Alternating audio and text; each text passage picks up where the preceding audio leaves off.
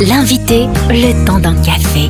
Notre invité du jour est Hélène Maginot. Bonjour Hélène. Bonjour. Vous êtes médecin généraliste et vous réagissez avec nous à l'actualité. Dans le cadre de proposition de la loi RIST, les sénateurs français proposent un amendement qui vise à faire payer les patients qui n'honorent pas le rendez-vous médical. Certains l'appellent la taxe lapin. Quelle est l'ampleur de ce phénomène? Alors, euh, les rendez-vous non honorés par les patients, il y en a quand même un certain nombre. On considère a priori que ce serait 27 millions de rendez-vous euh, non honorés par an en France, soit environ euh, deux heures par semaine et par médecin, soit environ 7 à 8 rendez-vous par semaine. Donc c'est quand même pas anodin. Du coup, ça dépendrait de plusieurs facteurs. C'est sûr que des spécialités médicales avec des délais de rendez-vous importants, comme les ophtalmos par exemple, ben, favorise euh, le, voilà, les, les oublis de rendez-vous. Un patient qui a rendez-vous à l'avance, il oublie plus facilement euh, son rendez-vous. Ça dépendrait de la localisation. Il y a des secteurs euh, un peu fragiles avec des contextes hein, de patients un peu précaires qui auraient peut-être euh, plus de facilité à oublier leur rendez-vous. Voilà, c'est vraiment les, les principaux points. Ouais. Et du coup, quelles sont les conséquences concrètes d'un lapin pour un médecin? Euh, Quelles conséquences à grande échelle?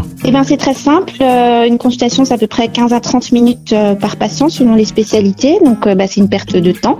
Pour le médecin, c'est une perte d'argent. hein, très concrètement, un patient qui vient pas, on peut pas facturer la consultation à l'heure actuelle. Et quand on a plusieurs lapins par jour, eh ben ça peut à la fin du mois représenter un, chiffre qui est assez important, sachant qu'on a eu quand même 10% d'inflation en deux ans. Et puis, ben autre euh, conséquence concrète, c'est l'allongement des délais de rendez-vous. Donc euh, moi, je suis médecin généraliste installé, je suis à un mois de délai de rendez-vous actuellement. C'est vrai que quand j'ai des lapins, bah, ça me fait mal au cœur et je pense aux patients à qui j'ai dû dire non, alors qu'en fait, on aurait pu les intercaler euh, si le patient qui n'était pas venu s'était excusé suffisamment à l'avance. Voilà.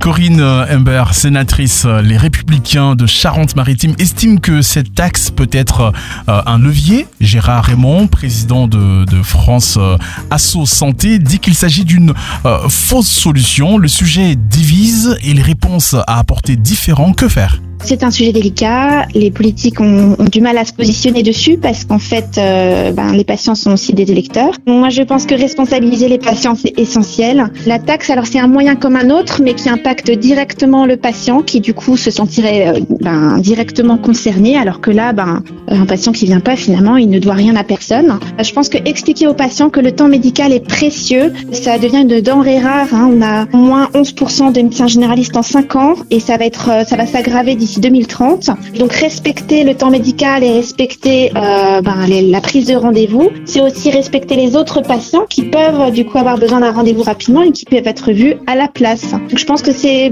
pas que financier évidemment, c'est vraiment euh, expliquer aux patients, informer, responsabiliser parce que euh, ben ça concerne la santé aussi des autres, hein, pas que de soi-même.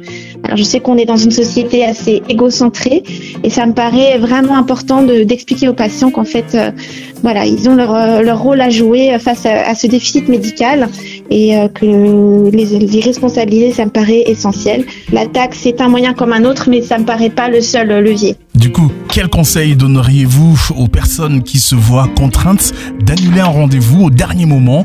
Comment le faire correctement? Alors, euh, au dernier moment, c'est toujours délicat. Alors déjà, s'excuser, même si c'est au dernier moment, c'est toujours mieux que de ne pas s'excuser du tout. Donc c'est déjà au moins un minimum, un minimum de respect. Le mieux, c'est effectivement de prévenir le plus tôt possible, afin que ben le, le médecin puisse intercaler une urgence à la place du rendez-vous. Si vraiment euh, c'est pas possible euh, de voilà de se présenter au rendez-vous, mais en tout cas, euh, le mieux c'est quand même de prévenir le plus tôt possible. Et puis ben après, il n'est pas interdit de, s'excuser. Euh, J'ai une patiente qui m'avait ramené un petit bouquet de fleurs pour s'excuser ou des chocolats. Ça montre que le patient a quand même pris conscience que ben voilà, c'est euh, certes il y avait peut-être euh, il y était pour rien, il y avait peut-être des circonstances qui étaient pas de sa faute, mais ça permet aussi au, médecin de se dire bon bah voilà, il a quand même pris conscience que c'est compliqué et ben un petit geste, pas forcément financier, mais voilà un petit mot, un petit sourire. Une petite boîte de chocolat, et ben ça aide à faire passer la pilule. Merci beaucoup, docteur Maginot. Merci, au revoir, bonne journée. Retrouvez ce rendez-vous en replay sur farfm.com.